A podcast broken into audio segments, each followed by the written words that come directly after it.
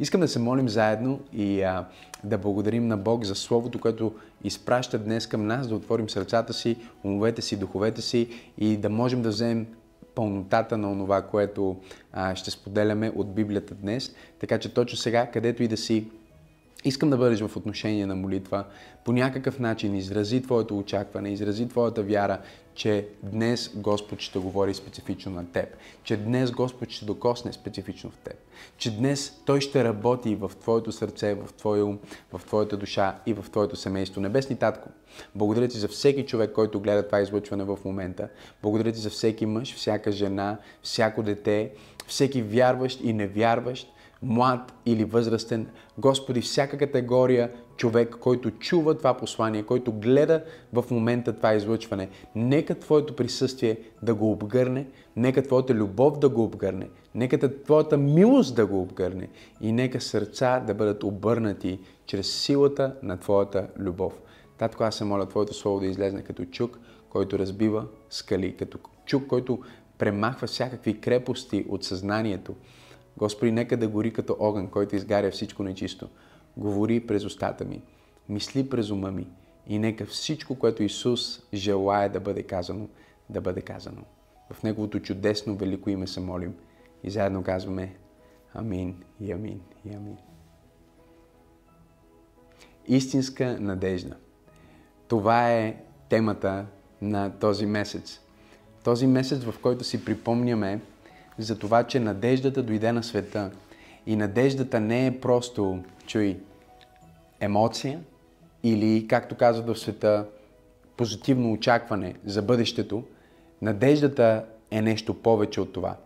Ние имаме сигурна надежда, защото надеждата ни не стъпва просто на човек, не стъпва на обстоятелства, не е базирана на емоции. Нашата надежда е базирана на личността на Исус Христос, който живее в сърцата ни. И също така на Неговите обещания. Запиши си това. Обещанието произвежда надежда. Ако се чувстваш обезнадежден, това, което може да произведе надежда в сърцето ти е обещание. Но чуй, опасността на обещанието е, че когато не се изпълни, носи разочарование – в книгата Притчи се казва, че неизпълнено очакване, други преводи казват неизпълнена надежда, разболява сърцето. С други думи, всеки път, когато ти получиш обещание и това обещание произведе надежда и не се изпълни, сърцето ти се разболява, сърцето ти е наранено. Всеки един от нас е преживявал по един или друг начин разочарование – дали ще бъде близък, който ни казва, че ще направи нещо и после прави обратното, или някой, който ни казва, че ще дойде и не идва. Всичко това е разочарована надежда. Надежда, която не е изпълнена, Библията казва, разболява сърцето. Неизпълненото желание, неизпълненото очакване, неизпълнената надежда разболява сърцето. Боледува ли сърцето ти от разочарование? Може би ти си очаквал конкретен човек да бъде верен, а се оказал неверен. Може би е трябвало в срок да получиш заплата и си се надявал, че тази заплата ще дойде и не е дошла. Както казах и по-рано, всеки път, когато ние имаме надежда в нещо отвъд Христос и Неговото обещание, има огромна възможност да преживеем разочарование. Ако ние преживеем разочарование, това разболява сърцето ни и е толкова важно да можем да простим след това, да се отърсим и нещо повече, да научим урока. Защото проблема на, на разочарованието е, че много често ние се разочароваме от едни и същи хора, една и съща област, едно и също действие – и тогава ние не можем да обвиним хората или действието или ситуацията, а просто трябва да си признаем, че ние сме решили да живеем живота си, стъпвайки на неправилна надежда. Какво прави надеждата?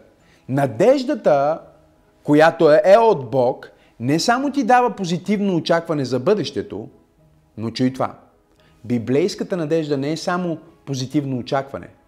Библейската надежда е сигурност. Библейската надежда е сигурна надежда. Надежда, която няма да бъде разочарована. Надежда, която не може да бъде разочарована, не може да бъде неудовлетворена. Няма как библейската надежда да разболее сърцето ти. Ако ти имаш неизпълнени очаквания, разочарования, това просто показва, че ти си имал надежда, която не е била изпълнена. Библейската надежда обаче е надежда, която винаги се изпълнява, дори когато изглежда абсолютно невъзможно. И намирайки се в този сезон, в който всъщност говорим за надежда, ние говорим и за раждането на нашия Господ Исус Христос. И вижте какво ни казва Божието Слово в Лука 1 глава.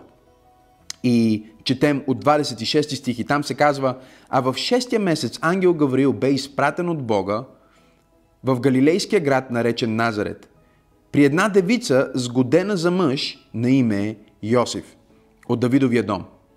А името на девицата бе Мария. И като дойде ангелът при нея, рече й, Здравей, благодатна, Господ е с теб, благословена си ти измежду жените. Ангела се явява на Мария и разбира се, ние, а, представяйки си този момент и иллюстрирайки го на картини в църквата или пиеси в, а, в театъра, ние винаги иллюстрираме този момент като момент, в който ангела се явява и Мария е толкова развълнувана, тя е осенена от светлина и пада на колене и той казва, нали Господ е с теб, ти си блаженна и тя толкова щастлива, че е блаженна и е представено по толкова по-вълшебен начин, отколкото всъщност е. Истината е, че интервенцията на ангела в живота на Мария създава повече въпроси за нея, отколкото отговори. Първо, тя е сгодена, обещана, ни казва Библията, на Йосиф, което означава, че тя е почти женена за него. Годежа в това време, преди 2000 години, не е като днешния годеж или живот на семейни начала. Хората са имали различен стандарт на интимност, различен стандарт на а, интегритет, различен стандарт на чистота един към друг. И не само това, но при положение, че има слух за Мария, че тя е изневерила или че е забременяла, тя ще бъде отхвърлена от обществото, не само отхвърлена социално, но буквално под Моисеевия закон Мария трябва да бъде убита с камъни. Когато ангелът ти се явява и казва Здравей, благодатна, Господ е с теб, блаженна си ти измежду жените, той започва една огромна дилема за нея. Дилемата, че аз мога да изгубя живота си, ако приема съдбата си. Чуй това. Аз мога да изгубя живота си, ако приема съдбата си. Господ Исус Христос каза, единственият начин да намериш живота си е да го изгубиш. Който иска да спечели живота си, ще трябва да изгуби живота си. И който изгуби живота си, ще спечели живота си. Много хора днес питат как да открия Божията съдба за моя живот. Много хора си мислят, че съдбата е едва ли не толкова написана и толкова здраво установена, че нищо не може да те мръдне. Ако Господ иска ти да постигнеш определено нещо, ще го постигнеш. Ако Господ не иска да го постигнеш, няма как да го постигнеш. И ние почти сме извадили човешката воля от уравнението на живота ни. И разбира се, че това е изключително удобство, защото когато не успеем или когато минаваме през провал или когато минаваме през трудност, винаги можем да кажем, еми, не ми е било писано. В България хората използват това като оправдание. Те казват, не стана, значи не е било писано. Може би е било писано, обаче ти не можеш да четеш. Или е било написано, но ти не искаш да следваш това, което е написано. Защото да следваш това, което ти е написано, винаги е предизвикателно. Ще го кажа пак.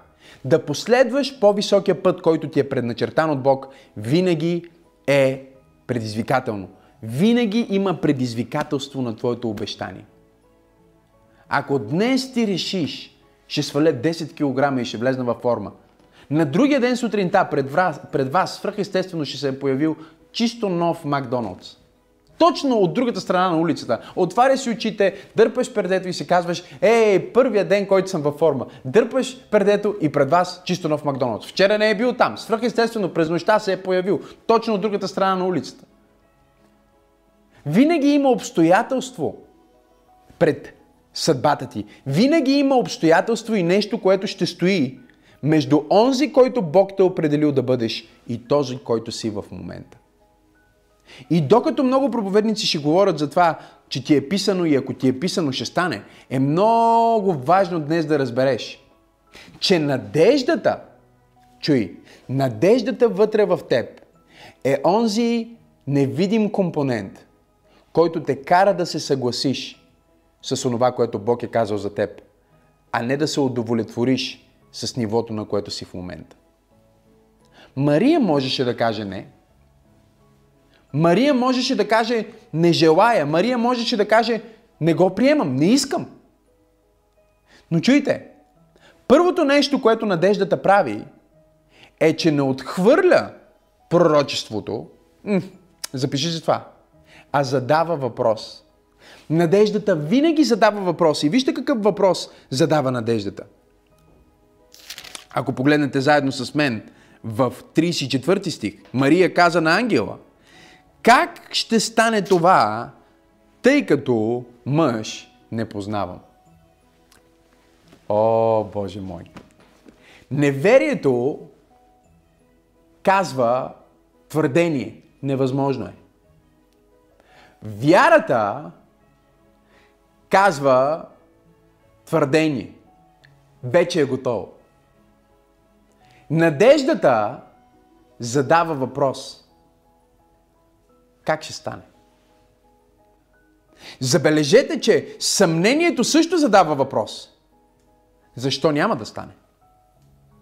Не знам дали има хора днес, които слушат това послание. Но надеждата задава въпрос и формулира въпроса си по много стратегически начин. Забележете, въпросът е как ще стане това? При положение, че имаме това. Тоест, надеждата не казва това е невъзможно, надеждата не казва няма никакви проблеми, надеждата казва как ще стане това. Надеждата търси път в пустинята. Надеждата търси светлината в края на тунела. Надеждата търси възможността във времето на криза. И сега Мария не разбира почти нищо от това, което се случва. Тя сигурно е чувала легенди за това, че един ден Бог по някакъв мистичен начин, който дори и най-мъдрите равини не са могли да обяснят. Ще стане един от нас. Ще се въплати в персонажа на Мешияха, на Месията. И чрез него ще вътвори мир между Бог и човека и ще върне човечеството обратно у дома. Отново ще ни съживи духовно и божествената частица, която е у всеки човек, ще бъде не, са, не само възкресена, но пресътворена. Това, което ние наречаме новороден дух. И Мария е чувала тези легенди. Тя е чувала тези пророчества. Тя е чувала тези истории, когато баща й е говорил с един от равините, когато семейството й са си говорили за времето и периода от историята, в който живеят. Със сигурност тя е чувала, че един ден някоя жена ще бъде много специална. Защото ще бъде избрана да бъде съда, през който Бог ще стане човек, през който Бог ще се въплати.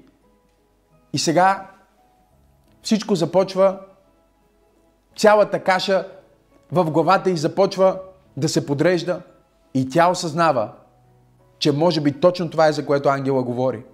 И може би тя е точно тази жена, която трябва да го извърши. Може би Бог е планирал нещо велико за мен. Надеждата говори вътре в теб. Да, аз съм обикновен човек. Да, аз съм сгодена. Да, аз съм просто жена. Но може би Бог има план за мен. Може би Бог има по-добър план за мен. И вижте какво казва тя. Тя задава въпрос, но това не е въпрос на съмнение. Това не е въпрос на неверие. Това не е изповед на вяра.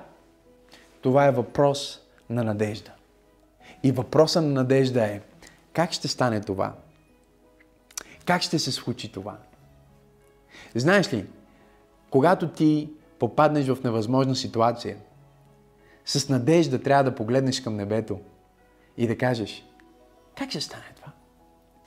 Господи, как ще се плати тази сметка?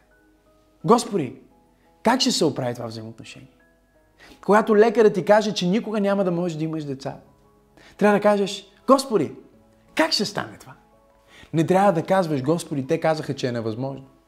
Не трябва да казваш, Господи, няма ли да стане. Не трябва да казваш, Господи, защо си ме оставил. Надеждата винаги казва как ще се случи. Надеждата винаги търси възможността. Надеждата задава въпрос на възможност. Надеждата не оставя вратата затворена. Надеждата оставя една малка пролука, през която казва, ако Господ иска, той може да влезне през тази пролука на моя въпрос, който казва как ще стане това, защото той все още е Ел Гибор. Той е все могъщия Бог. Той е Бог, който има цялата сила, цялата власт, той има цялата способност извърши абсолютно всичко, което ти е обещал. И Мария задава този въпрос. Тя казва, как ще стане това? И ангелът отговори и рече, Святия Дух ще дойде върху теб и силата на Всевишния ще те усъни. Затова святото, което ще се роди от теб, ще се нарече Божий син. О, Боже мой, когато прочета този стих, всеки път, когато чета този стих, просто не мога да стоя спокойно на мястото си, не мога, не мога да, да не се развълнувам и не мога да не кажа отговора на надеждата винаги е в духа. Чуй ме много добре. Святия дух е духът на надежда. Когато хората около Рождество казват, че има коледен дух или че има някакъв позитивен дух, някаква позитивна енергия, всъщност става дума за Святия Дух. Святия Дух е духът на надежда. Той е духът, който казва, възможно е. Той е духът, който идва върху теб и прави възможност от невъзможността. Той е духът, който идва върху теб и прави така, че от невъзможно твоето обстоятелство става възможно. Ангелът ти казва, Святия Дух ще дойде върху теб и в 36 стих и ето твоята сродница Елисавета. И тя в старините си е заченала син. И това е шестия месец за нея, която е наричана неплодна. Защото за Бог няма невъзможно нещо. За Бог няма невъзможно нещо. Надеждата задава правилния въпрос. Чуй. Надеждата номер две търси прецедент. Надеждата не търси оправдание. Надеждата търси прецедент. Когато някой се намира в безнадежна ситуация, може да каже, е, не ми е било писано. Бог не искаше явно да стане. Или просто Бог не ме обича. Или аз не съм достоен. Или аз не заслужавам. Надеждата никога не търси оправдание. Надеждата търси прецедент. Вижте какво казва ангела. Ангела казва, ето твоята сродница Елисавета и тя в старините си е заченала. И това е шестия месец за нея, която е наричана неплодна. Защото за Бог няма невъзможно нещо. Всички наричаха Елисавета неплодна, но Бог я направи плодовита. Всички наричаха Елисавета неплодна, но Бог я направи да зачене. Ангелът казва на Мария, Мария, ти не си единствената жена на надежда. Аз съм изпратен от Бог днес, за да ти кажа, ти не си единственият човек, който носи божествена надежда. Има и други хора, които не са оправдани, а са прецедент. Прецедент означава, че нещо невероятно се е случвало и преди. Ако се е случвало преди, може да се случи пак. Не знам на кой проповядвам днес. Ако се е случвало преди, може да се случи пак. Обещанието ни дава надежда. Божието Слово ни вдъхва надежда. Защо ни вдъхва надежда, пасторе? Христос ни вдъхва надежда. Защо? Защото цялото писание е история от прецеденти. История от прецеденти за това, което Бог може да направи в живота на един обнадежден човек. Чуй ме много добре. Търси прецедент. Вместо да си кажеш, да, ние просто не можем да имаме деца, кажи, дали има хора на планетата Земя, които също не са могли да имат деца, които Господ те направи така, че да могат да имат деца? Ако са ти казали, че имаш само месеци живот и си болен от най-страшната болест, не дай да приемаш това като край, поддържай надежда в себе си. Надежда, която стъпва на Божието Слово, на Божието обещание. Остави една вратичка, че Бог все пак може да ме избави. Остави една проука, в която светлината може да те огрее. Някой казва, пасторе, ако не се случи, тогава ти имаш благословенната надежда на вечен живот. Ти никога не можеш да изгубиш в крайна сметка, защото надеждата ти не стъпва на теб самия, а стъпва на Исус Христос. Нека го кажа пак. Твоята надежда не стъпва на теб самия и това, че ти ще бъдеш окей, okay, а стъпва на Исус Христос. Но във всяко отношение ти трябва да оставиш врата, да зададеш правилния въпрос как е възможно и след това да се огледаш за хора около тебе. Не хора, които не разбират Божията чудотворна сила, не хора, които не вярват, че е възможно, а хора, които са прецедент, че Бог е способен. Нека ти кажа нещо. Проповедника, който ти проповядва в момента, е прецедент, че Бог е способен. Аз съм изпратен като прецедент. Аз съм изпратен като доказателство, че ако Бог може да направи това в живота на Максима Сенов, Бог може да направи толкова повече в твоя живот. Ако онази, ангела и казва, която беше наричана от всички неплодна, в момента е в шестия месец, колко повече Бог може да изпрати духът в теб. Той каза, ти никога не си била наричана неплодна, ти си млада жена, ти не си като Елисавета, която е в възраст, която е а, твърде напреднала и вече е невъзможно за нея да, да роди. Ти си по-млада, ти си тинейджър, ти си плодоносна. Представи си Мария, ако за нея казваха, че е неплодна и сега тя носи свръхестествено дете в отробата си, колко повече за теб Бог ще посее семето на Спасителя в душата ти. Чуй, твоята съдба е предначертана. Аз вярвам, че ти имаш цели книги, дебели колкото тази Библия. Сигурно по-дебели дори. И в тези книги Библията ни казва в псалми, че Бог е написал всеки един твой ден. Преди ти да си имал дори един ден от живота ти, Той е написал. На 2000, в 2020 година, на 24 декември, Иван ще бъде точно еди къде си, точно еди къде си, в колко часа, ще слуша точно еди какво си послание или еди какво си. И ще има по целия свят, ще бъде пандемия еди и той е така ще прекара Рождество Христово. Написано е. Нищо не хваща Бог неподготвен. Не само, че нищо не го хваща неподготвен, но преди да се е появило в реалността, е написано някъде в книгите му. И за теб той е написал цяла книга – Пасторе, какво пише в тази книга? Ние не знаем всичко, дума по дума. Ние не знаем точно какво пише за всеки твой ден. Но чуй, нещо много важно. Едно нещо, което знаем. Знаем го, защото Бог го е заявил, самият Той го е казал в книгата Еремия. Той казва така. Аз знам мислите, които мисля за вас. Мисли за мир, а не за зло да ви дам бъдеще и надежда. Аз знам мислите, които мисля за вас. Мисли за мир, а не за зло. Да ви дам бъдеще и надежда.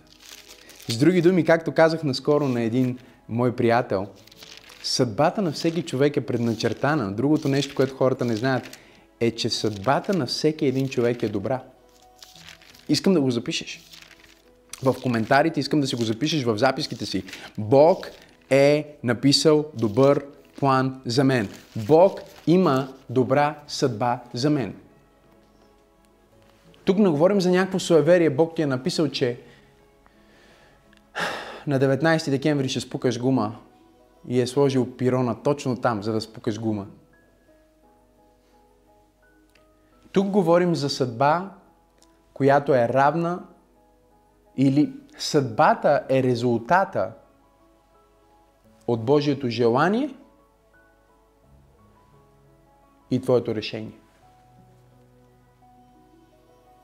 Твоята съдба е реализираната съдба, тази, която изживяваш на земята, не написаната, изживяната ти съдба е резултат на Божието желание и твоето решение. Бог е написал за Мария Здравей благодатна, Господ е с теб.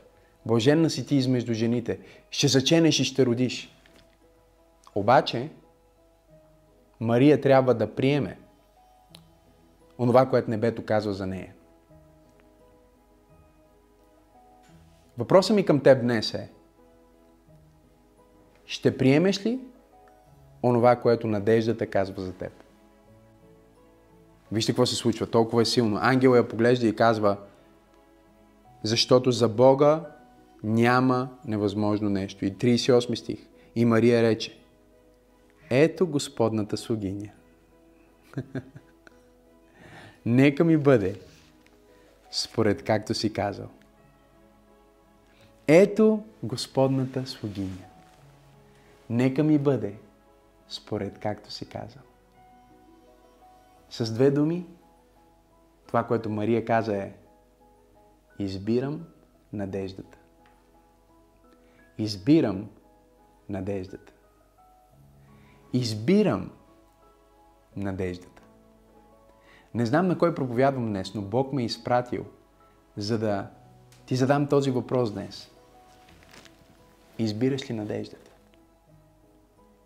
Когато Исус идва в живота ти, е точно както в живота на Мария. Номер едно, той предизвиква разместване на твоите планове. Номер две, той предизвиква промяна на твоите приоритети. Номер три, той започва да поглъща всичко около теб и всичко в живота ти. Той минава от периферията в центъра, за да всичко да се подреди около него. Защото той е центъра на всичко. И всичко придобива смисъл в него. И когато е разбъркал живота ти и променил приоритетите ти и е застанал в центъра, ти започваш да губиш. Може да изгубиш репутацията си. Може да изгубиш своите желания. Може дори да изглежда като че губиш бъдещето, което ти си планирала за себе си. Но чуй, ако ти избереш надеждата, точно както Мария избра, Бог никога няма да остане длъжен. За всеки изгубен приятел, той ще ти даде брат. За всяка къща Исус каза, ще ти дам сто. Той каза, няма мъж или жена или дете, които в този свят са оставили всичко, за да ме последват, които няма да получат в този свят сто пъти и в бъдещия вечен живот. Ако ти избереш надеждата, в момента в който казваш, ето твоята слугиня, нека ми бъде според както си казал, може да изглежда като че губиш. Може да изглежда като че си най-задръстени от приятелите ти, защото вярваш в Исус.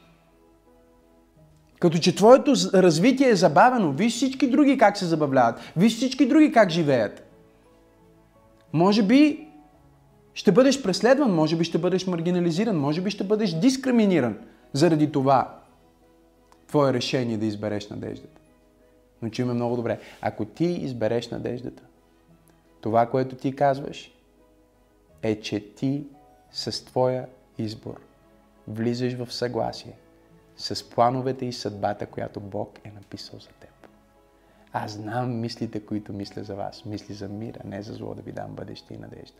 Ако ти избираш надеждата, ако ти избираш Исус, чуй ме, ти избираш да влезнеш в съгласие с всички тези книги, които са написани за теб във вечността.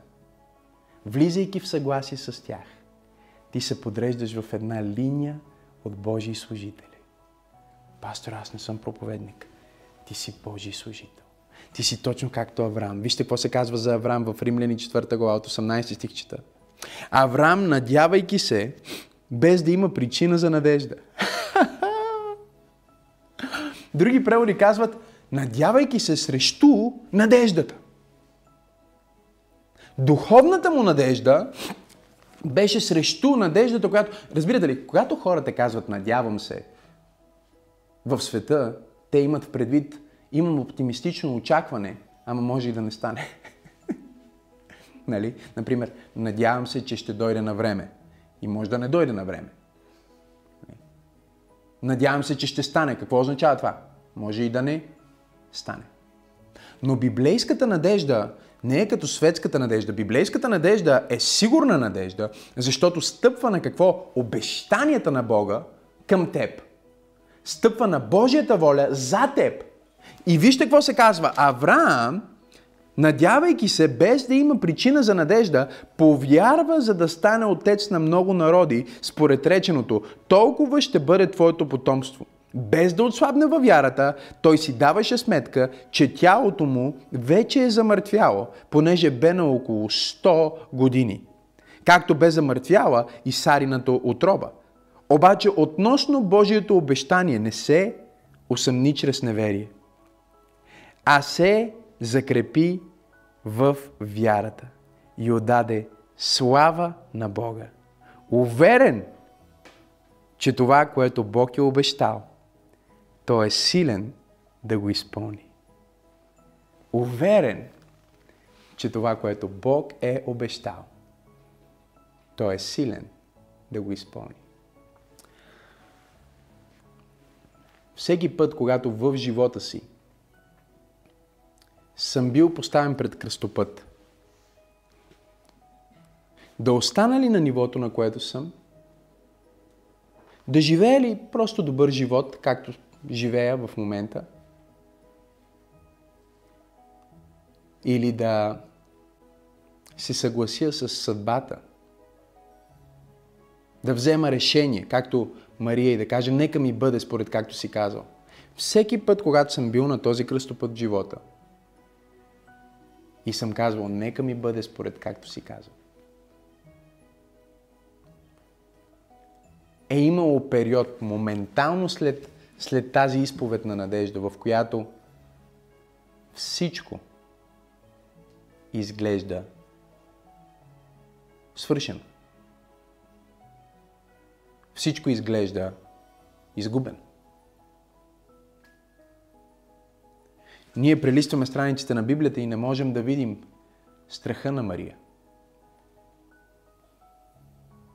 Ние четем, че тя отишла да се види с Елисавета тайно, но не си представяме как се е криела от семейството си, от близките си, от обществото, за да никой да не разбере. И когато в един момент явно се разчул и Йосиф бе на път да я напусне, как се е чувствал? Има един период в живота на Мария, за който ние не говорим, в който изглеждаше като че Мария губи всичко. Едва ли хората в последствие са повярвали, квартала, едва ли в последствие квартала на Мария е повярвал, че тя е забременяла от Святия В най-добрия случай съседите й вярваха, че тя и Йосиф са не много добри морални юдеи, тъй като са, те си го обясняват, хората си го обясняват по-човешки. И си казват, сигурно тази млада двойка не са изчакали до сватбата. Йосиф знае, че нещо свръхестествено се е случило, защото ангел се яви на него. Но образа на тяхното семейство в обществото не е най- да кажа, моралния образ. И тук идва мистерията и а, тук идва противоречието на надеждата. Че надеждата винаги съществува в безнадежна среда. В обстоятелства, в които всичко изглежда като пълен мрак. Надеждата се ражда. Бог се въплащава в кълта. Не в палат, не в най-хубавата къща, а в кълта между животните. Надеждата се въплащава. Чуйме много добре. В навечерието на най-светлия християнски празник, искам да знаеш, че когато ти избереш надеждата, твоето решение ще бъде предизвикано. Със сигурност ще имаш период от време и със сигурност дори за целият ти живот можеш да изгубиш хора. Със сигурност плановете ти ще се променят, приоритетите си ще се пренаредят. Това е причината много хора да не искат надеждата. Защото е по-лесно да живееш в безнадежност и да се оправдаваш, отколкото да задаваш въпросите на надеждата и да търсиш прецедент. Когато ми казваха, че няма да завърши училище, аз търсих, търсих прецедент. Когато половината ми приятели станаха наркомани, аз търсих прецедент. Когато започнах да проповядвам на 15 години, аз търсих прецедент. Когато срещнах Теодора и се влюбихме и всички ни казваха да не ставаме семейство, ние търсихме прецедент. Във всеки един от тези моменти, когато започнахме църква пробуждане, ние търсихме прецедент. Ако ние търсихме оправдание да се откажем, оправдание да си останем там, където сме, оправдание да живеем просто един нормален, мизерен живот, ние бихме могли да го намерим по-лесно, отколкото бихме могли да намерим прецедент. Но чуй, надеждата винаги ражда вяра. И вярата винаги ражда резултати. Защото вярата казва, Бог, който го е обещал, е способен да го изпълни. Бог, който го казва, е Бог, който може да го направи. Не знам на кой проповядвам днес, но може би ти се намираш на кръстопът, в който трябва да избереш. Да последвам ли Исус? Да последвам ли надеждата или просто да остана нормален?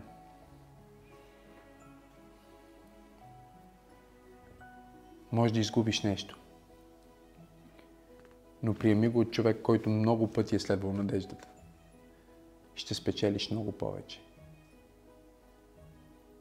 И дори да приемем, че нищо няма да спечелиш от тази земя. Всеки път, когато ти избираш надеждата, ти печелиш за вечността. И ако ти печелиш за вечността, ти си истински победител.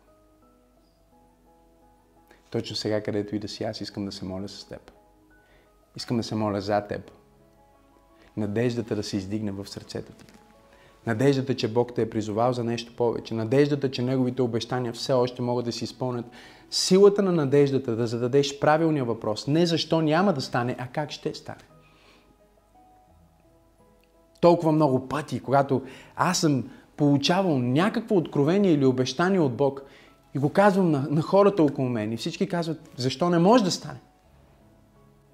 Дори екипа ми беше така. Първите няколко години на църквата аз ги събирам и казвам, ще направим така. И е, Дани казва, това не може да стане заради това, другия казва, това не може да стане заради другото. И накрая си им казах, вижте какво, аз не искам да събирам с вас и вие да ми казвате защо това, което Бог казва, не може да стане. Искам, като ви го казвам, да търсите начин да го направите. Ако Бог ми го е казал, че може да стане, значи трябва да има някакъв начин. И нашата работа не е да кажем, че не е възможно, нашата работа е да приемем това, което Бог ни казва и да намерим начин да го осъществим. И нека да ви кажа нещо от опита, а, от скромния ми опит. Всяко нещо, което Бог ми е казал да направя, е възможно. По-човешки е невъзможно. Всеки път, когато Бог ми е давал визия за мен самия, изглежда невъзможно. Но тук идва важния момент. Тук идва съдбовния момент. Нека ми бъде. Според както си казал. Не знам как, не знам пътя. Технологията, за която ми говориш, още не съществува. Нека ми бъде. Според както си казал. Моли се сега. Където и да си. И кажи, Боже, аз избирам надеждата. Аз избирам да вярвам като Мария. Избирам да бъда обнадежден като Авраам. Срещу надежда да се надявам. Без причина да се надявам. Без обстоятелства аз се надявам, защото аз не се надявам оптимистично. Аз се надявам като християнин. Моята надежда е сигурна, защото не стъпва на моята сила. Моята надежда е сигурна, защото е базирана на Твоето обещание и бетонирана в Твоята способност да извършиш всичко, което си ми обещал. В името на Исус. Амин и амин и амин. Изговарям Божието благословение върху теб точно сега. Изговарям Божия мир, където и да си.